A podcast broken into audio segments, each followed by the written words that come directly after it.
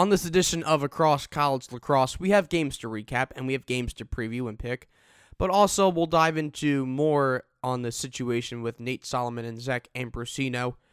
Uh, debate between big decals on helmets and little decals on helmets, with Marquette releasing their new championship blue buckets with really small MU logos. Elevator etiquette, for some reason, as a non lacrosse topic, and then the all time greatest people with the last name of Hopkins, because uh, there's a game with Hopkins and Syracuse this weekend. That on this edition of Across College Lacrosse. What?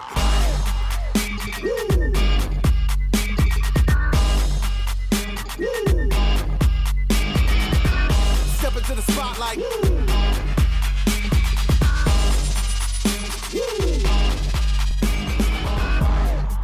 Hey, hey! Welcome everybody to episode number 11. The ones, the unos, the ons, whatever that is in French, of Across College Across. I'm your host, as always, Chris Jastrzembski. Have another fun Friday show for you. We're actually recording this on a Friday morning, my first day on spring break after exams and midterms and a bunch of other studying stuff and projects. So apologies on the collegecross.com lack of content or delay of it. The Whitneys were delayed. I actually haven't done three stars for Friday and Saturday and Sunday. I did it for Tuesday. I don't think I did it for Monday. I think I did it. For, I did it for Monday. Did not do it for Wednesday with Vermont Sacred Heart. So I might get to those on Twitter at CF Dostremski. If you really care, I don't think you really care at this point because we're already focused on this next weekend in college lacrosse, which should be a fun one. 1 2, Hopkins, Syracuse, Denver, Notre Dame. Some good matchups here on this second Saturday in March. But before we go to that, we'll recap what has happened since our last episode on Tuesday. And there was some notable action to go around. Uh, with the Tuesday games, We'll dive into the scores and we'll recap a few of them. St. John's beating St. Joe's 12 7. Fairfield over Quinnipiac 9 6. Georgetown over Marist 13 6. Albany crushing UMass 19 8. Wagner over VMI 9 8. Brown upsetting Villanova on the main line 12 9. UMass Lowell with a nice win over Providence 12 11. Mercer over Delaware 10 8. Hobart over Colgate 12 11. Cornell crushing Binghamton 18 2. Princeton over NJIT 15 to 8, Penn State over Furman 16 to 5, Penn over Navy 11 to 3, and probably the biggest surprise of them all was Virginia beating Manhattan. Not a surprise, but 8-5 being the score. That comes as a little bit of a shock with the score. You'd think maybe Virginia would beat Manhattan by a lot more than 3 goals and maybe score more than 8 goals. And on Wednesday, Vermont defeated Sacred Heart to go to 7 0 in the season 17 to 14. Let's let's dive into some of these games. Let's go with let's go with Brown and Villanova to start off. Villanova looked like all right, they're going to cruise by Brown. They had a 5 nothing lead early in the second quarter. And all of a sudden, here comes Brown scoring 5 goals in the second quarter and make it a 7-5 Nova lead. And then the fourth quarter was when uh, Brown started to turn on the gas and get that upset victory over Villanova with four straight goals to end the game. Jake Miller with one, the defenseman. He actually had two on the day. Luke McCaleb scoring twice, and then Michael Penapinto also having a good game. He actually had two goals on the day. Luke McCaleb at three and two. Meanwhile, for Villanova, Christian Cuccinello, who had seven goals against Delaware, only limited to one goal, one assist. That's a big win for Brown's defense right there, led by JJ Encyclio and Ryan Finley, and then as I mentioned, Jake Miller, who put the offensive punch there with his two goals and one assist. Keegan Kahn had a goal and three assists. We didn't see John Clue. He actually missed Saturday's win over Delaware, or he left early in that game. We don't know how long he will be out. They're already missing Matt Barrett on the at the goal, but Nick Testa did kind of well. He made eight saves. Phil Goss on Brown's end. He really is a big difference maker. If Brown's defense might not be that solid, but he makes 17 saves very, very solid goalie. They just put a defense in front of him, a little bit better defense in front of them. It would be a very good Brown Bears team, in my uh, my opinion. Uh, Brown with a much needed win on the road against a hot Villanova team who has been struggling the past three games Drexel and Delaware, now with the Bears. Brown is off until next Saturday when they play Harvard at Harvard Stadium. That is their Ivy League opener. Villanova takes on Penn this Saturday at Franklin Field. Uh, meanwhile, going up to Massachusetts, speaking of Harvard, UMass Lowell defeating Providence 12 to 11. Well, technically it's Rhode Island, but New England area. We'll include that. UMass Lowell with their fifth one goal game of the season. They've played in five games this entire season so far. They're 2 and 3. 12 to 11 over Providence. An interesting result there with the River Riverhawks. Probably their biggest win as a program. Had a 7 to 1 first quarter. They led at halftime 9 3. But then Providence got, started to get going in the third quarter with five goals in the third quarter compared to UMass Lowell's one. Fourth quarter, they continued that. They had three goals. They tied the game with two or three remaining thanks to a Josh Keller goal. And then Austin Lane, with five seconds left, put the dagger in the Friars' hearts with a goal to win the game. He actually had three in the day. Matt Balter had four and one. Sean Tyrell, the dish maker, with four goals. And for the Friars, you had Keller with four goals on the day, including the game tying goal. Azzy Petrakis with two goals. Brendan Kearns with two and one, along with Austin Goltz with two and one. Now, I, I said before when uh after the end of the St. John's St. Joe's game that the Biggies might be surprisingly good. St. John's, I think, will be very, very good next year. They might still be working out a few kinks, but last year they were very young.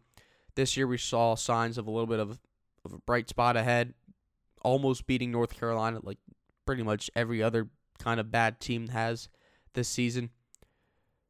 And then with their win over St. John's, or excuse me, with their win over St. Joe's, a very good win over St. Joe's, they might be contending for a for a possible fourth seed in the Big East. I think right now it's Denver Villanova. Georgetown's looking really good. And then Marquette, they look good against Ohio State. Then they took a step back with Bellarmine. You have St. John's there. And you also have Providence, who many people thought would be in the Big East tournament as well. I'm not sure if not sure if Providence might be getting that fourth or fifth seed this year. It's I think definitely more of a three team race, not the three teams we were thinking of. Well, maybe one with Marquette.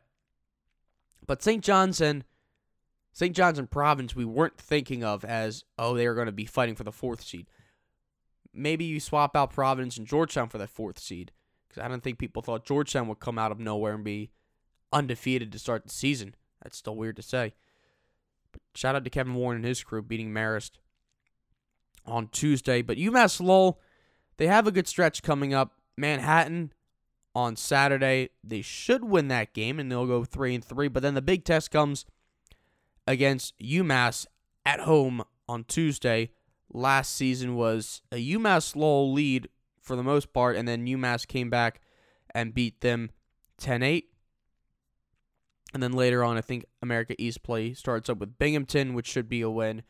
Then they have Albany, which will be a tight one or tough one for the Riverhawks because Albany's really freaking good. UMBC might be a interesting matchup for the Riverhawks. Vermont's gonna be tough. Dartmouth should be a win. Hartford might be a win too. So maybe US UMass Lowell might be making the America East tournament. You look at Albany as a lock. Vermont's probably a lock. UMBC doesn't have offense. They have a good defense. Hartford, I think it's a little too early to see who they are as a team. Stony Brook they just got their first win of the season. And then you also have Binghamton, who yeah, Binghamton's not going to do anything in the AE. So you have two, four teams fighting for two spots, which is kind of usual for most conference tournaments. But we'll get to that when the conference tournaments start to come up in April. We're still in March. The non conference play still continuing. Mercer with a big win over Delaware, and breaking my heart in my in the college cross elimination pool, beating Delaware 10-8. Delaware on a two-game losing streak after losing to Villanova by one. They didn't come out hot against the Bears, who got out ahead 2-1 after one. Delaware actually was actually tied game with at three in the second half before Dean Dean Simone got Delaware up 4-3, and then after that, five straight goals by the Bears in the third and fourth quarters. Delaware tried to make it a game later on. Charlie Kitchen scored a goal, making it 9 8 with 3.58 to go. Matt Quinn, however, sealing the deal with 127 left. Very good win for the Bears, who only one came against Cleveland State on a Tuesday a few weeks ago. Delaware, you, you would think they would have a, uh, it would be an easy game for Delaware after a, a tough loss to Villanova, bounce back game but that was not the case. This is going to be their first taste of adversity under Ben DeLuca, and Ben DeLuca probably knows a little bit about adversity himself with what happened at Cornell. Mercer has Mount St. Mary's on Saturday. Delaware should get a win against Binghamton as well on Saturday. Hobart down 8 2 in the first, storming back to beat Colgate in an upstate New York battle 12 to 11. Very good win for the Statesmen. Justin Scott scoring six times. Chris Lanning having three goals, one assist. Tristan, excuse me, Sam Lucchese starting instead of Tristan Doherty, making nine saves. Connor Mullen for 12 for Colgate. Colgate's been on a little bit of a slump lately, losing to Lehigh, and now they lose to Hobart. Maybe that fast start was a fluke for the Raiders. Hobart starting to get their wheels going in time for the start of NEC play Virginia beating Manhattan 8 to 5. They are losing Ryan Conrad for the season. They didn't have Zach Ambrosino due to suspension. We'll discuss that in a little bit. But this was a very, very interesting game because no one thought Manhattan would be playing up to Virginia or up to Virginia's level, or some people would think, oh, Virginia played down to Manhattan's level. That was the bladder's probably the truth. But Michael Zingaro had 18 saves to keep the Jaspers alive. And you'd think maybe like, oh, this is to be a goal. Nope. Zingaro with a save. Griffin Thompson starting instead of Alex Rode. My guess is because to get him some time and not have Rode a little bit gassed out. He might have been gassed out against Syracuse. Not sure what. Not sure. I mean, two days travel. I I, I like the move and plus it gives him some time as well. He made 12 saves. Ian Laviano had two goals. Matt Moore had two goals. The midfield without Ryan Conrad looked a little bit different. Matt Moore and Regan Smith were the first line midfielders instead of, along with Dox Aitken, instead of Conrad and then Matt and uh, Matt Emery, who I think was bumped down to the second midfield. I kind of like that young core at midfield, joining Kraus and Laviano, and then senior Mike DeMario. Five out of the six starting offensive players were freshmen or sophomores. Kraus and Aitken being the sophomores, Laviano, Moore, and Quinn being the freshman, and then DeMario being the only senior in the team. Then you also had Kyle Kalogi as a freshman. Scott Hooper and Logan Greco, I believe, are seniors. At least they're upperclassmen. Again, no Zach Ambrosino because of that suspend or that ejection Sunday against Syracuse. Very good win for the Cavaliers, an adversity kind of win. They'll bounce back against Stony Brook on Saturday. They should have everybody except for Conrad at full force. Roach should start. We'll see about the midfield. Interesting that Emery got bumped down to second. Maybe they like what they saw from Moore. I mean, I did too. Two goals. Regan Quinn also scored, so maybe that's where they go for the rest of the season with that young core of players which, you know, isn't that bad at all. And then t- finally, snowy game up in Vermont was supposed to be played Thursday. Instead, that got moved to Wednesday because of the snow. 17 to 14 win over a good Sacred Heart team. Eight goals in the first half, four and four in the first and second. Then Vermont scored seven in the third. Sacred Heart bounced back with seven in the fourth. However, it was not enough as the Catamounts improved to 7 0 they are off until next Saturday when they open AE play against Albany. Very tough game. And maybe if Vermont wins, if Vermont beats Albany just once, maybe we're talking about an at-large bid for the Catamounts. Granted, their their schedule so far isn't the best. I mean, Furman, Mercer, and Fairfield, and Holy Cross, Quinnipiac, Jacksonville, Sacred Heart. And then later on, you have also Virginia. They can beat Virginia. That's a big one, too. And that's April 21st. Now, that game, now, i many people thought that, all right, Virginia's going to crush Vermont. That's an easy game. Now it's looking like a very interesting game in New Canaan. But with, if let's say Vermont loses to Albany, they lose to Virginia, they win out the rest of the way. Are they an at-large bit, uh, an, an at-large team? So you have, let's take for, let's say Maryland wins the Big Big Ten. Would assume Ohio State's in. I would assume Johns Hopkins is in. I would assume also Rutgers is in. Maybe Penn State is in. ACC, let's say Duke wins. Well, first of all, Duke doesn't really have. There's no at large. There's no uh, AQ in the ACC, but we like to say there will be. So let's say Duke is in. We'll say you'll say Virginia's going to be in. UNC is going to be in, and Syracuse and Notre. See, you have one bid open. If you have all the all five ACC, all five ACC teams, you have only three in the Big Ten. Without Penn State, Penn State could get in. That's nine. You have a dilemma there, and it might not be enough because the Big Ten and the and the ACC powers are going to probably get the majority of the bids once again, unless another team from a smaller conference, Patriot League, Patriot League, even Army West Point or Loyola, if they continue to do very, very well, and let's say Army West Point wins the Patriot League, Loyola might get an at large, vice versa, because Army West Point defeated Rutgers this year, and that was a big win for them. If they beat Notre Dame, that makes a difference. This is a still, obviously, it's March. This is March. It's still a blurry picture for the NCAA tournament, so let's stop talking about that. But interesting question to ask and bring up with a 7 0 Vermont team about to play one of their bigger conference games in their program history. And that is your Moot Week roundup.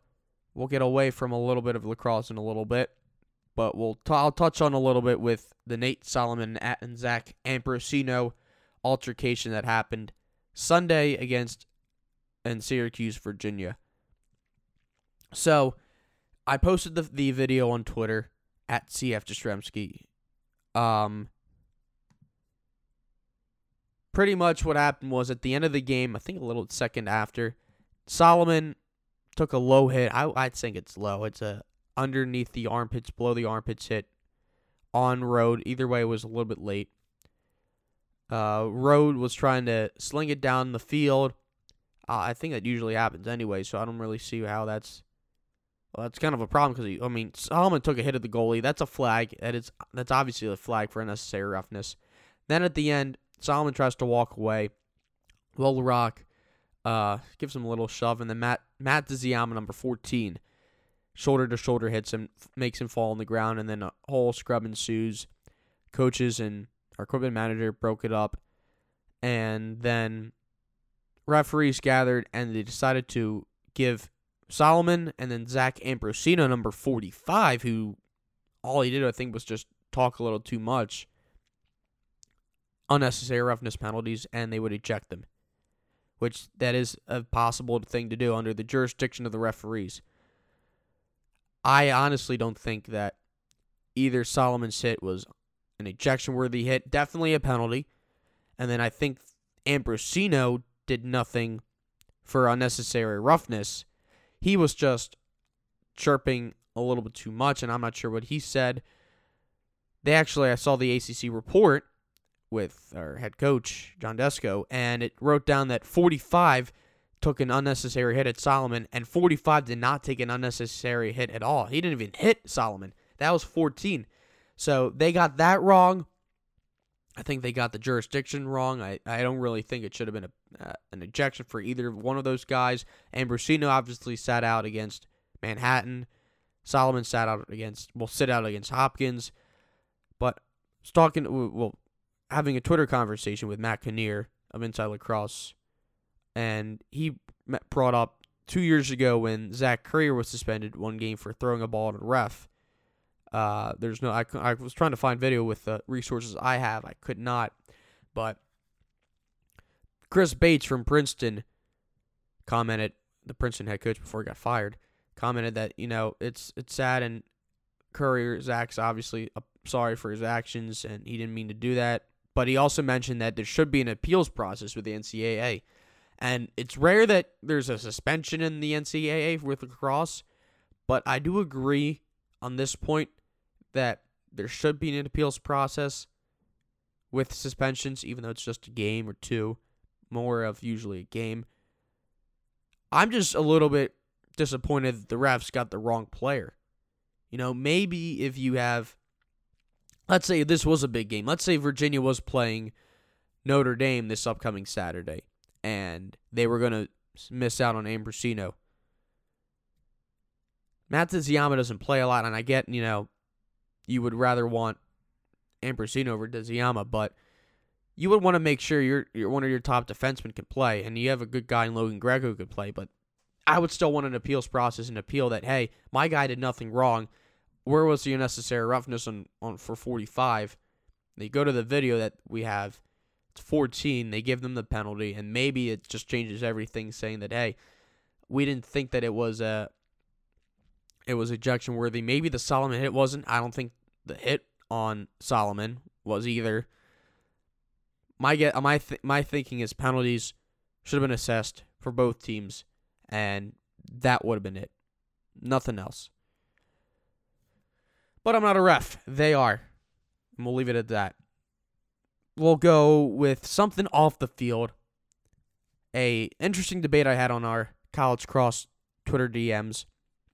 The debate between big helmet decals and little helmet decals. The reason I bring that up is Marquette, the Golden Eagles, got out their uh, their new baby blue helmets, and they and the color looks fantastic, but the decal, uh, they could do a lot better with that with their decal. It's bringing up a image right now.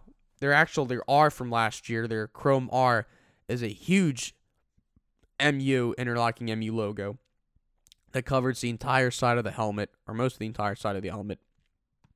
Whereas their their new S helmets, white, and I think they have a yellow one, or maybe at least they have a white one and they have a blue one now. They've got this really miniature MU logo with the uh, gold or yellow, blue, and white stripe uh, going across the helmet as well and it just looks weird. It, it, I don't understand why the need to do that. I'm a big fan of those bigger, the bigger decals. Penn State with their matte gray helmets have them. Syracuse has them. The the the logos that maybe part of the logo, that the decal, excuse me, that have part of the logo on the helmet, and it takes up most of the side. Maryland's Maryland has nice lo- has nice helmets, but it just doesn't look good with a really small logo. Maybe the the M was a little bit enlarged and zoomed in, I would like a lot better. Johns Hopkins has a very good logo and a very good helmet on their chromes. The blacks are also phenomenal. Can't wait to see if maybe a white one. They need to bring that back the cartoon uh, Blue Jay as well. They had on the shut the uh, the stallion helmets. R.I.P. sh- uh, the uh, stallion helmets because they should never be worn again.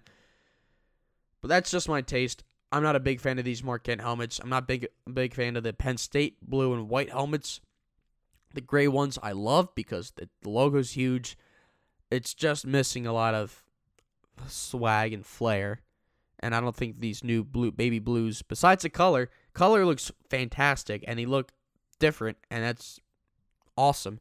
But having just the the the MU being very very small, it doesn't just go. It doesn't go for me. Also, another one is the scripts with Albany when they had the R last year, and now I think they have it with the S on the purple helmets. No, they just look disgusting. I'm not a huge fan of that. And the the UA, the U Albany script, with the A on the white R's or S's from last year, I really enjoyed those. And the the Great the Great Dane from last year, two years ago with the chrome helmet was phenomenal too. But yeah, I'm not. I'm like. I'm not. I'm not a fan of the script helmets decals or the very small team logo decals. Not sure if you have the same thing as well. If you have similar or different reactions, tweet me at CF Jastrzemski on that. Let's let's we'll dive away a little bit from lacrosse and talk about elevator etiquette. Heard this on the on a, a uh, Philadelphia sports radio station, WIP. They were discussing elevator etiquette, and one thing that kind of bugs me, and I hope it bugs you too, is when people take the elevator for one floor. You know, you get the elevator, say one floor, two, and you're in one. And I just usually just give a, a person like a weird look, saying like just disgusted, saying like, you know, really? You're taking the elevator up for one floor when you could take up stairs. And some and for the most part people are they have nothing. It's just them and maybe like their their Grubhub Chinese or pizza or whatever. They're they're taking up food or drinks or whatever to go with their friends. But why do you need to take the elevator for something other than yourself or backpack or whatever? Why take why why take the elevator when you have the stairs? Get some exercise. Take the stairs. Make it easier on everybody, especially people that go up to work on like the sixth or seventh floor, and you're going up one floor when the stairs are right next to the elevator. Why? I don't get that. Now, if it's you know you're carrying a lot of stuff like groceries or whatnot, and you need to take the elevator for one floor, I get that. But when it's just you and maybe a few friends and that's it, and you could take the stairs Take the stairs. Get some exercise. I do it. I actually live on the fifth floor of my apartment, and I see that I could take the elevator, but it's slow sometimes. But I see it more useful to take the stairs for me to get exercise, and plus the elevators are slow. I usually get down to the stairs quicker. Just people that take the stairs, people that take the elevator for one floor are the worst kinds of people. Hopefully, you're not one of them. If you are, screw you. We'll slowly get back to lacrosse with our weekend preview and picks after I recap a top five. Top five, top five, top five. The all time greatest people with the last name of Hopkins. Number five, he's still going right now. I got to go with DeAndre Hopkins, the wide receiver from Houston one of the better wide receivers in the NFL today. Number four, a former Philadelphia Eagle, Wes Hopkins, defensive back. He played for the Eagles for a few years, then retired. I don't think he's a Hall of Fame. He's definitely not a Hall of Famer, but he was part of that Gang Green defense with the Eagles. Buddy's defense. RIP Buddy Ryan. Number three, we'll skip for now. Number two, Sir Anthony Hopkins, a very good actor. He's actually knighted, so he's very, very well known amongst the Brits and the acting community. Adam Epstein might have some thoughts about that.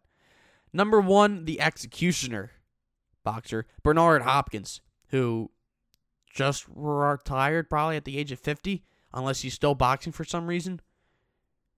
But very long career in the sport, very good boxer himself the executioner, Bernard Hopkins. But that means number three. Who's number three, you might ask?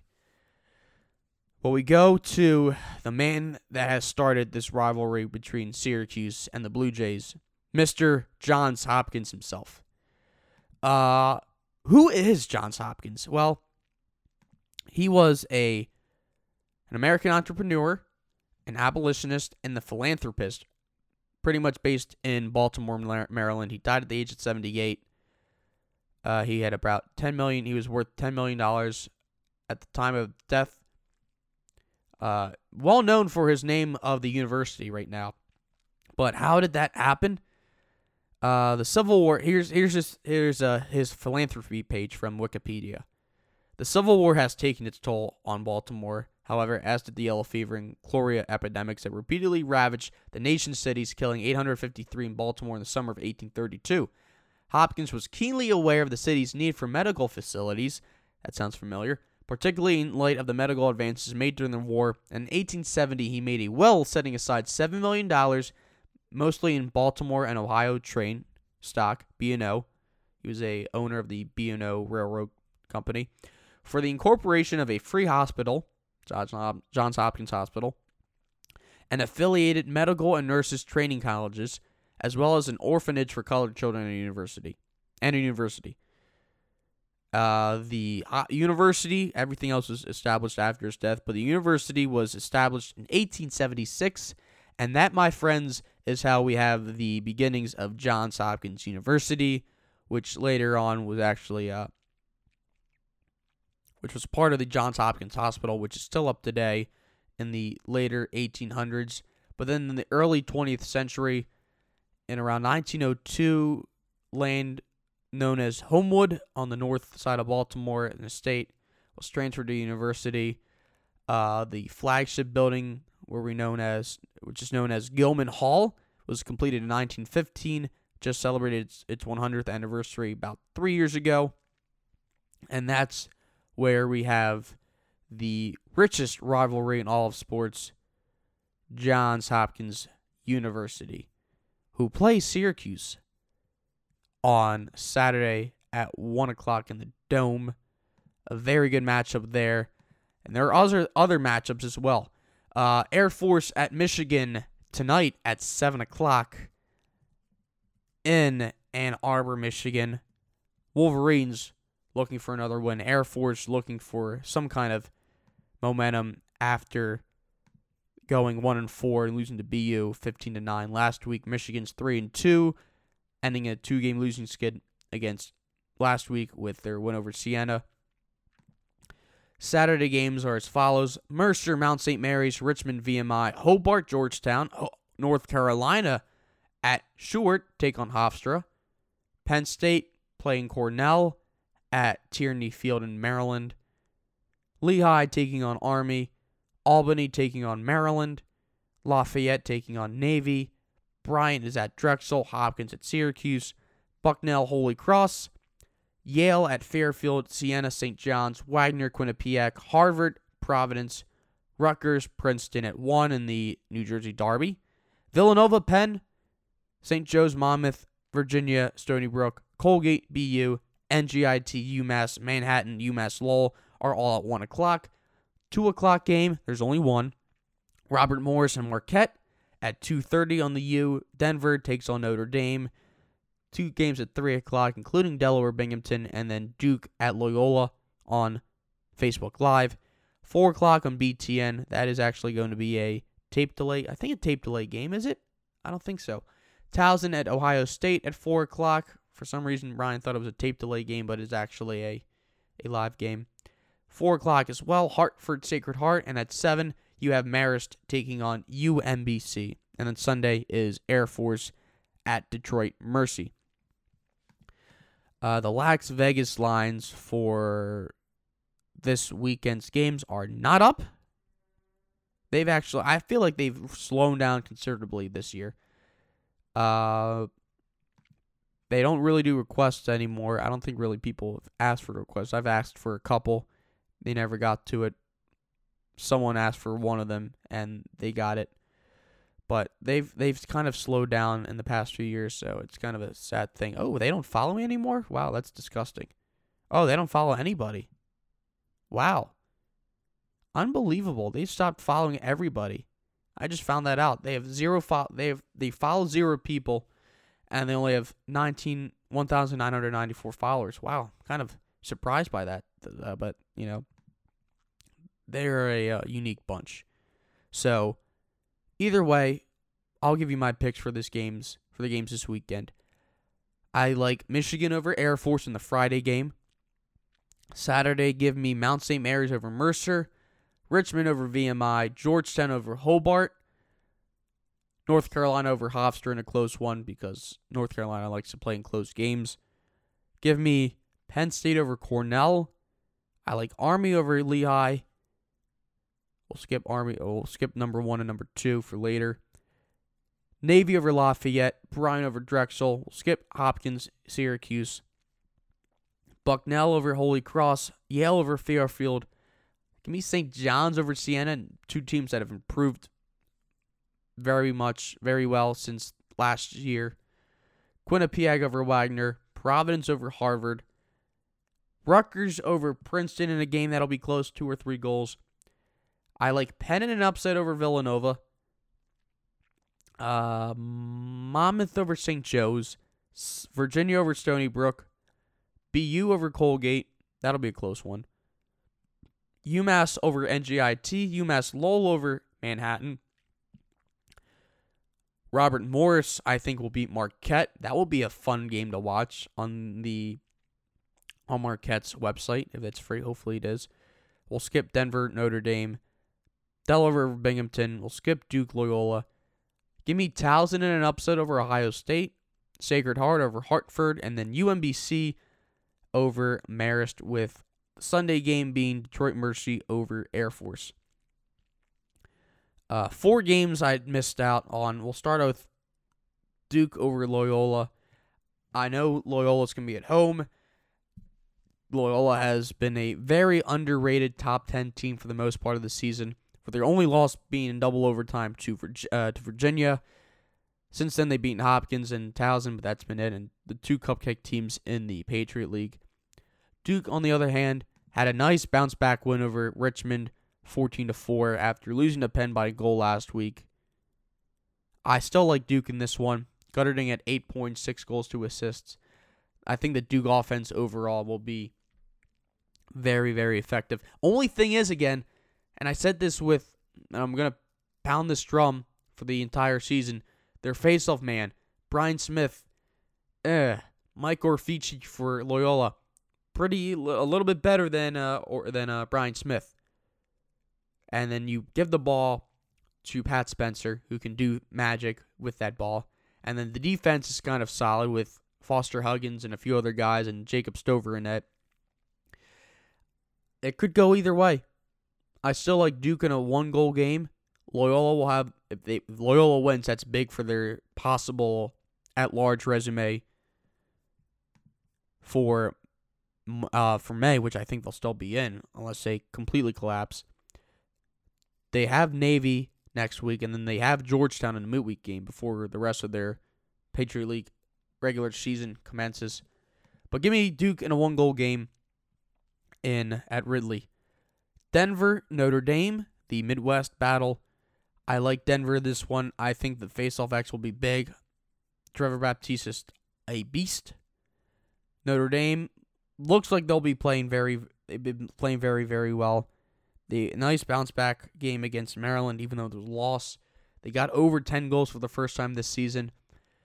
Ryder Garnsey might need to start now because whenever he's not on the field, uh, the Notre Dame offense is crap.